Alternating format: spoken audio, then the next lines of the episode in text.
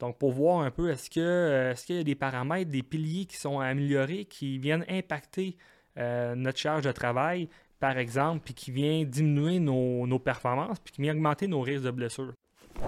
Avec le Perfo Elite Podcast, vous allez passer de la préparation à l'évaluation, au suivi, jusqu'à l'entraînement.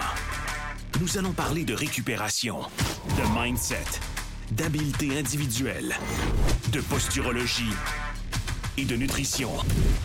Tout ça pour vous faire progresser et performer immédiatement. Rien n'est laissé au hasard. Bienvenue au Perfo Elite Podcast. What's up tout le monde, bienvenue à l'épisode numéro 8 du Perfo Elite Podcast. Aujourd'hui, on va parler des charges de travail. Donc, on va pouvoir décortiquer un petit peu qu'est-ce qu'une charge de travail, qu'est-ce qui peut venir impacter vos performances euh, dans vos pratiques, vos games, vos hors-glace, tout ce qui peut venir en fait euh, impacter et éviter aussi, on va parler également de surentraînement, donc comment pouvoir euh, éviter ce concept-là que aucun joueur joueuse euh, veut se rendre là euh, parce que les blessures euh, augmentent, mais également euh, les performances diminuent. Donc, on ne veut pas se rendre au niveau du surentraînement. Donc, je vais vous montrer aujourd'hui l'importance de bien mesurer, faire bien suivre en fait nos charges de travail. Donc, je vous présente encore une fois, comme la semaine dernière, un petit, un petit support visuel. Euh, libre à vous de l'écouter encore une fois via Spotify en audio ou encore euh, de se diriger vers euh, YouTube pour avoir le support visuel. Donc, nos charges de travail. Euh, ce qu'on doit comprendre, c'est que les charges de travail, on peut les diviser en deux. Donc, un peu dans le même style, le même style en fait que euh, au niveau du stress, donc gestion de stress, source de stress. Donc, on a les charges de travail internes et externes. Donc, qu'est-ce que la différence entre les deux? Super simple. Euh, les charges de travail au niveau euh, interne sont beaucoup, beaucoup les charges, en fait, tout ce qui va être perçu par l'athlète. Donc, pendant un effort, que ce soit une compétition ou encore un entraînement. Donc, comment est-ce qu'on peut les mesurer ou euh, quel genre de, de charge interne, qu'est-ce que ça veut dire en fait? C'est simple. Euh, tout ce qui va être votre, euh, votre fréquence cardiaque, c'est une source de charge de travail interne. Donc, comment on fait pour mesurer ça? On peut avoir des montres Fitbit, Apple Watch, des bagues, exemple, comme la Oura Ring, qui, qui est très très précis en fait, qui permet de tracker, donc de suivre ce paramètre-là, donc d'autres paramètres euh, bien entendu, mais euh, tout ce qui va être fréquence cardiaque, donc aussi le HRV, donc la variabilité de la fréquence cardiaque également, qui sont deux paramètres hyper importants euh, et bénéfiques à tracker pendant, nos efforts. Ils peuvent nous donner beaucoup, beaucoup de renseignements, donc hyper pertinent. On a aussi tout ce qui est perception de l'effort, niveau de stress également. Donc, c'est des, des charges de travail, donc des façons de pouvoir mesurer notre charge de travail au niveau interne. Donc, vraiment, tout ce qui va être perçu par l'athlète, c'est un des paramètres très, très importants. Donc, euh, au niveau de la charge interne. Au niveau de la charge externe, là, on va jaser un petit peu plus de tout ce qui va être, euh, exemple, des distances parcourues, euh, des poids soulevés, exemple, dans le gym, le nombre de séries de répétitions, donc un volume d'entraînement, une intensité euh, d'entraînement également. Euh, en termes de, parler sur la glace, donc j'ai parlé un petit peu de distance parcourue, donc, tu sais, dans vos pratiques, c'est plus des flow drills où est-ce qu'il y a beaucoup, beaucoup de patinage, ou est-ce que c'est plus des, situations, tu sais, on travaille plus au niveau de technique, donc moins de déplacement, donc là, le volume est un petit peu moins grand. Donc, ça peut parler aussi, là, on parle de distance, mais pour se déplacer, ben, ça demande une certaine vitesse, des accélérations. Donc, est-ce que pendant votre game, la moyenne de, votre vitesse était à 65% de votre vitesse maximale, donc toute la moyenne de votre game, ou bien était plus à 50%, était plus à 80%, exemple? Donc, on, comprend que la distance parcourue peut venir impacter notre charge, mais en fait, impacter directement notre charge de travail externe, mais également à quelle vitesse qu'on se déplace, qu'on fait cette, euh, distance parcourue-là, en fait. Et euh, un autre paramètre hyper important, mais la durée de l'effort. Donc, est-ce que c'est des trainings de 30, 45 minutes, 60 minutes, 90 minutes, nos pratiques? Exemple. Donc, tout ça va venir euh, perturber en fait, notre charge de travail à ce niveau-là. Donc, super, super important de comprendre que on a, il y a deux types de charges de travail qui existent. Donc, la charge interne et la charge externe. Donc, nous, euh, avec nos équipes, avec nos, euh, nos, athlètes, en privé, semi-privé, peu importe, on a des check-ins euh, où est-ce que les athlètes remplissent à tous les semaines, donc de façon hebdomadaire, pour nous permettre de tracker ces paramètres-là. Donc, on vient tracker le plus possible de paramètres pour pouvoir nous donner un, un, critère un peu sur justement leur charge de travail, donc leur load en termes d'effort. Donc, pour voir un peu, est-ce que euh, est qu'il y a des paramètres, des piliers qui sont améliorés, qui viennent impacter euh, notre charge de travail, par exemple, puis qui viennent diminuer nos, performances, puis qui viennent augmenter nos risques de blessure? Donc, tout ça, euh, ça nous sert exactement à ça. Donc, de un, augmenter nos, nos, performances, mais aussi de diminuer tout ce qui est risque de blessure à l'aide de ce genre d'appareillage-là, d'outils qu'on utilise pour pouvoir tracker en fait le load d'un athlète pendant une saison, mais pendant le hors-saison également. Donc, c'est super important en fait d'avoir un suivi euh, précis à ce niveau-là avec, euh, avec un professionnel, votre préparateur physique. Ça va permettre en fait de pouvoir créer des discussions, de voir la moyenne d'une équipe, par exemple. Donc, super important. Donc, voir la moyenne d'une équipe, où est-ce que l'équipe se dirige généralement.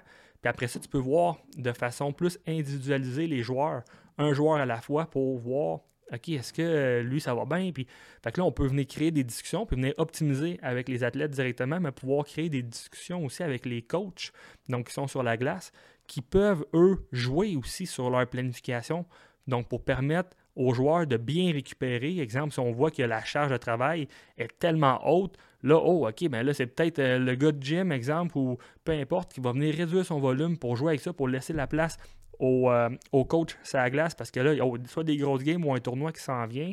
Donc, super, super important d'avoir une collaboration à ce niveau-là. Donc, nous, c'est ce qu'on fait vraiment avec nos équipes, avec les, les coachs qu'on côtoie. Puis, on vient tracker exactement ces paramètres-là pour nous aider, nous, dans le gym, de pouvoir optimiser les performances, oui, mais aussi, il faut, faut, prendre en considération que dans une saison, qu'est-ce qui est le plus important? C'est vraiment de performer sur la glace. Donc, euh, ça nous permet de pouvoir jouer donc avec tout ça, puis de nous donner un, portrait plus global que juste la perception de qu'est-ce qu'on voit.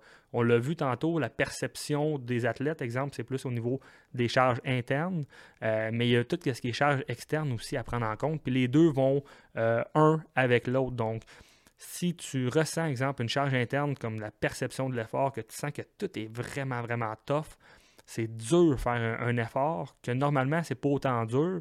On va dire que là, tu es à une échelle de 9 sur 10 en termes d'effort, que c'est difficile.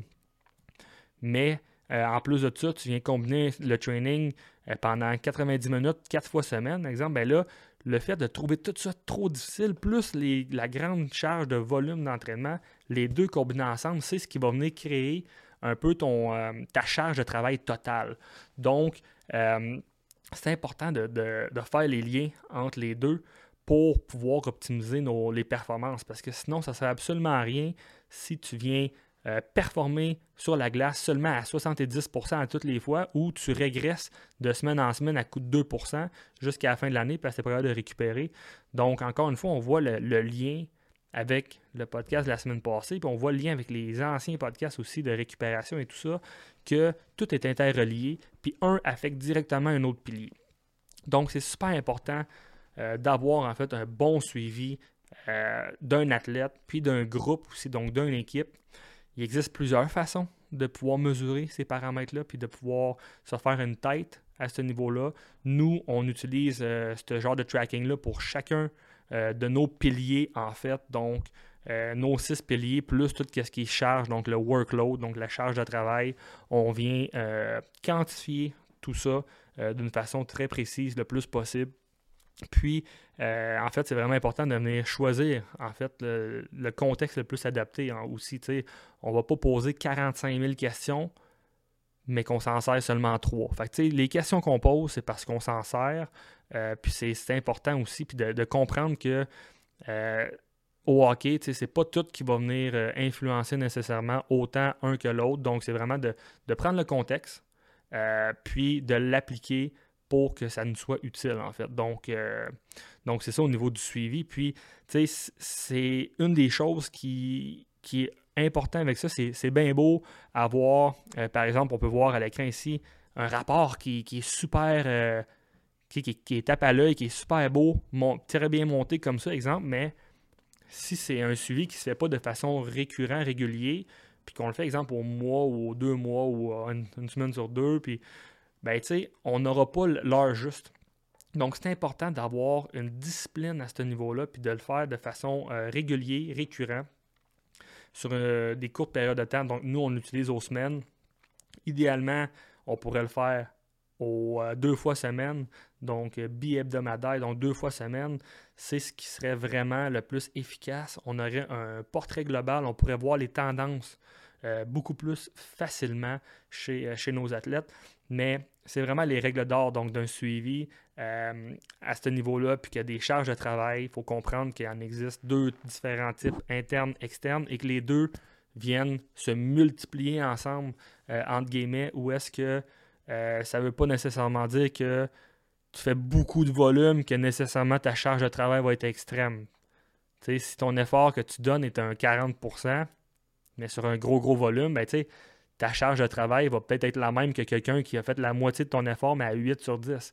Donc, c'est important de comprendre que euh, les différents types de charges de travail viennent se multiplier ensemble pour créer un, un workload total, donc une charge de travail totale dans notre, euh, dans notre système, et qu'à partir de cette charge totale-là, ça nous permet de voir justement est-ce qu'un athlète est capable de continuer à progresser avec un workload qui augmente, ou plus que le workload augmente, exemple à partir d'un certain threshold, oh, là, la récupération, on dirait qu'elle vient de crash down, elle vient de descendre, puis le sommeil aussi, oh, ok, là, ça donne des red flags, ça donne des, euh, des yellow flags, ou est-ce que, ok, il faut faire attention à ça, red flag, déjà rendu trop tard, fait que là, on jump dessus le problème, puis on s'attaque à ça pour venir booster ce pilier-là parce que c'est pas vrai que si on le laisse euh, descendre, diminuer, ben on va continuer à progresser et à performer. C'est important des fois faire un step down en arrière, relaxer, faire moins de volume, moins d'intensité, exemple, pour pouvoir récupérer. Parce que sinon, qu'est-ce qui va arriver?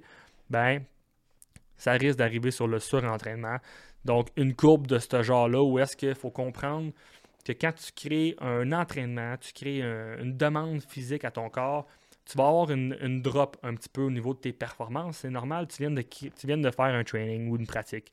Donc, tu crées une diminution au niveau des performances, donc euh, de ton énergie, on va dire, euh, efficace. Puis là, ce qui va arriver, c'est qu'après ça, tu laisses un temps de récupération, right?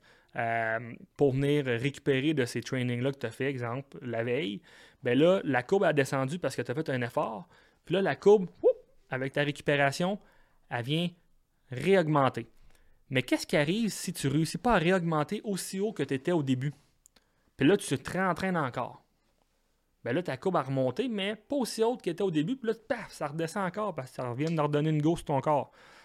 Puis là, tu ne récupères pas encore assez. Paf, tu redonnes un autre euh, drop avec un autre training. Puis là, tu te dis, crème, je pousse pas fort. OK, là, je vais me défaire dans le gym ou je vais aller courir 10 km, exemple, parce que ça te tente. Donc, tu décides de vouloir te donner de quoi là, qui va te casser raide. Puis là, là, la drop va être encore plus grande parce que plus que tu. plus que le workload, l'effort perçu, l'effort donné intense avec le volume d'entraînement se mélangent ensemble, plus que ta drop est down, plus que tu as besoin de récupération. Donc, la semaine passée, on s'en souvient, euh, donc, euh, au niveau de gestion de stress, gestion de la récupération, si on est tout le temps dans le tapis, euh, en termes de stress, on n'aura jamais de buffer pour pouvoir récupérer. Donc, ça revient se représenter ici aussi que si en plus de ça, on vient mélanger une autre source de stress en plus, ben là, je veux dire, on, se fait un cocktail pour zéro s'aider. Donc, super important de comprendre que quand tu fais un entraînement, ta courbe descend puis tu dois remonter plus haut que tu étais pour pouvoir refaire un training, redescendre et qu'au lieu que ça, ça, descende tout le temps, en fait, ta, courbe, ben qu'elle elle monte, elle descend, elle remonte plus haute, elle redescend, puis elle remonte encore plus haute pour euh, te permettre de progresser, en fait. Parce qu'il y aura zéro progrès là-dedans, même que c'est complètement dangereux pour les risques de blessures. Euh, et euh, là, on parle de blessures physiques, mais aussi blessures mentales. Donc, au niveau plus psychologique, ça va être difficile parce que vous n'allez pas performer si vous êtes dans ce genre de courbe-là. Fait que là, qu'est-ce qui arrive? C'est que là, tu te poses des questions, puis là, ça commence à jouer, euh, ça joue dans la tête, puis là, c'est pas le fun, ça. Donc, c'est pas important de, voir nos signaux d'alerte, de, de voir euh, que, OK, là, je commence à avoir de la fatigue. déjà, là, si tu commences à être fatigué, euh, pas directement après un training, mais tu fait deux, trois jours, tu n'as rien fait, tu es encore brûlé, ben, c'est pas normal. Euh, signaux d'alerte. Regarde ça comme il faut. si tu commences à, être malade, à ressentir des douleurs, que tu te blesses, ben là, tu oublie ça. C'est sûr que si tu te blesses parce que tu as fait un, on va dire, un face-à-face, puis tu as une commotion cérébrale, là, c'est peut-être pas dû à cause d'un surentraînement. Mais si tu te blesses sur un mouvement de routine de base parce que tu n'as pas été assez sharp, par exemple, puis présent mentalement pour, pour être à faire des mouvements de qualité, par exemple, ben, excuse-moi, mais c'est pas nécessairement supposé arriver, ça. Donc, c'est tous des signaux, ce genre-là, de si tu as des changements de, comportement, ton rythme cardiaque n'est pas comme d'habitude, est augmenté, par exemple, ou même qu'il peut être diminué, ben, tu sais, c'est des signaux à prendre en compte que c'est pas normal, puis là, on commence à embarquer dans une roue où est-ce que c'est vraiment pas optimal, puis que le surentraînement commence à, embarquer. Si nos baisses de performance, euh, on, voit qu'on a une baisse de performance que, que d'habitude, ben, c'est pas normal ça non plus. On est supposé progresser normalement et non euh, diminuer. Là, si on va un petit peu plus loin, euh, s'il y a des pertes d'appétit ou de poids, exemple non voulu, ben ça aussi, c'est des signaux à prendre en compte qu'on risque de peut-être embarquer dans une boucle de surentraînement, puis c'est pas efficace. 0, 0, 0. Ça, c'est le genre de courbe qu'on aimerait avoir. Donc, on aimerait avoir une courbe où est-ce que on crée un, stimuli d'entraînement, exemple, une pratique ou un off-ice, peu importe. Boum, là, il y a de la fatigue, fait que là, ça drop.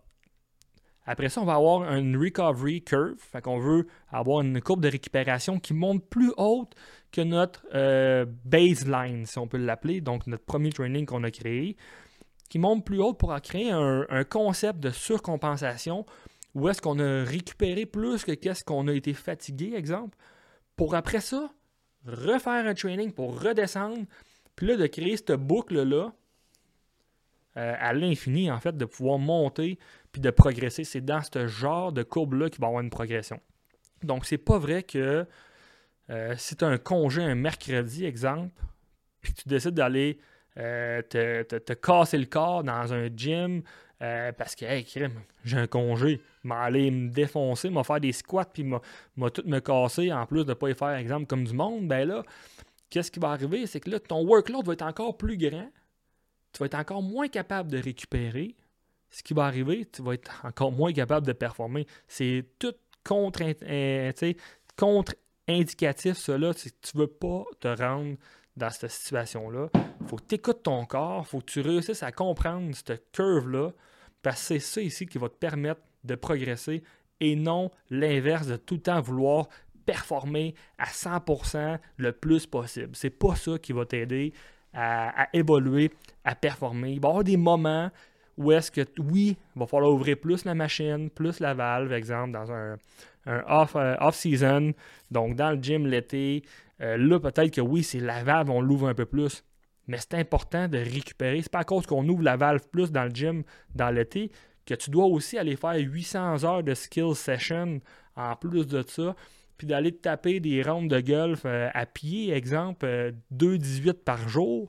Tu sais, là, je donne un exemple extrême, mais si je donne cet exemple-là, c'est parce que j'ai déjà vu quelque chose de pas loin. Mais c'est tout contre-indicatif. Tu veux pas te rendre là-dedans. Tu veux comprendre que ça prend malheureusement la courbe de récupération doit être plus haute que le, le, stimuli d'entraînement que tu as eu. Puis malheureusement, ben, si tu veux l'augmenter, cette courbe-là, ben, plus que tu vas être sharp, plus que cette curve-là, tu vas pouvoir, tu vas saisir ton corps, comment ce qui fonctionne. Puis malheureusement, ça prend un temps de récupération. La seule façon d'éviter ce temps-là ou de le diminuer le plus possible, ça serait de ne pas être legit, puis de prendre des stéroïdes, exemple, pour venir euh, créer cette curve de, récupération-là beaucoup plus rapidement. Mais on ne veut pas se rendre là-bas. Donc, c'est super important de comprendre qu'on si on a une journée de repos, puis ça, vous pourriez le demander à n'importe quel joueur professionnel, la AHL, NHL, peu importe, même junior majeur, quand ils ont une journée off, ils apprennent leur journée off. Pourquoi? Parce que c'est très difficile mentalement, très difficile physiquement une saison de hockey. Là, vous êtes probablement la majorité, vous êtes toutes jeunes, euh, vous avez de l'énergie, puis vous ne le, vous le remarquez pas encore, votre perception n'est pas encore assez développée, vous ne le remarquez pas nécessairement, euh, ces signaux-là encore. Mais je vous dis, c'est pas rendu à la fin de la saison que ça s'est supposé éclater. Que là, vous le sentez vraiment. Puis si vous le sentez plus tard, il risque d'être trop tard. Fait que tu sais, prenez en compte ça. C'est super important d'avoir une courbe de force hyper euh, bénéfique. Qu'on va euh, chercher une récupération plus haute que notre baseline. Parce que sinon, c'est impossible que vous allez être capable de performer euh, dans le gym, ça glace et de progresser. On s'entend que c'est ce qu'on souhaite, une progression. Dans une saison, on veut progresser, ça glace. Dans le gym, on veut maintenir, éviter les blessures beaucoup plus que de progresser. Donc, c'est important de prendre ça en, considération, que euh, nos, charges de travail sont reliées entre la charge de travail interne et externe qui crée une charge de travail totale. Donc, euh, gardez ça en tête. Euh, trackez-le, surtout trackez-le parce que c'est, c'est difficile sinon se faire une tête par rapport à ça si on n'a aucune donnée, on ne on, le track pas. Donc nous, euh, chez Perfolite, avec nos athlètes, euh, on a des équipes qu'on n'entraîne même pas, mais qu'on fait quand même ce genre de suivi-là. Les, les joueurs, joueuses remplissent leur questionnaire puis que nous, on peut redonner ces rapports-là au coach. Donc, les rapports qu'on voyait plus tôt, donc je les représente ici. Donc, ce rapport-là, tant individuel, mais en équipe. Puis euh, ça permet justement aux, professionnels, aux entraîneurs, aux préparateurs physiques, peu importe des autres équipes, de pouvoir prendre ça ici puis de voir où est-ce que l'équipe s'en va. C'est vraiment, vraiment important euh, pour pouvoir piquer des moments euh, importants. Donc, c'est pas vrai que faire une planification en début de saison, on la suit à la lettre, puis ça va fonctionner. Il y a beaucoup d'autres paramètres qui viennent influencer le tout. Donc, ça vient super important de, de un, comprendre qu'est-ce qu'une charge de travail totale, interne et externe, mais de comprendre à quoi que ça peut servir, puis de, comprendre que c'est important de venir le tracker. Donc, nous, on track chacun de nos six piliers, plus le, pilier workload, qui viennent nous donner une, une stat de readiness totale. Euh, puis on track beaucoup, beaucoup nos, nos trainings, puis euh, des discussions avec les entraîneurs avec ce score de readiness-là. Parce que de un, c'est prouvé que ça permet justement d'optimiser la récupération, optimiser les performances sur glace hors glace, d'éviter les blessures. Donc, ça fait environ deux ans qu'on utilise ces systèmes-là. Puis, à date, les résultats sont incroyables. Donc, super, super important de, un, comprendre qu'est-ce qu'une vraie charge de travail totale, mais de comprendre aussi comment, euh, comment le tracker, le suivre, puis que c'est important d'avoir un suivi régulier. Euh, même si on est peu importe où dans le monde, exemple, c'est important d'avoir ce genre de suivi-là parce que ça permet en fait de pouvoir optimiser chacun de nos piliers, mais optimiser, les performances tout en diminuant les risques de blessures. Donc, si vous avez des questions par rapport à ça, vous voulez essayer ce genre de suivi-là, tracking, ça va me faire plaisir de vous envoyer le lien du questionnaire pour pouvoir vous fournir des rapports comme ça. Donc, juste à nous écrire, ça va nous faire plaisir de pouvoir vous aider à, performer, à optimiser vos performances également. Donc, si vous avez aimé, partagez euh, le podcast, que ce soit YouTube, Spotify, peu importe, avec vos teammates de votre équipe même des adversaires, à la limite, ça pourrait être super bien aussi. Mais euh, c'est ça, partager, laisser un, avis 5 étoiles, c'est, ce qui va nous aider en fait à atteindre notre mission d'aider le plus de joueurs joueuses possible euh, dans leur développement pour atteindre l'excellence au hockey. Donc, sur ce, je vous souhaite une très bonne euh, fin de semaine, puis on se dit à la semaine prochaine.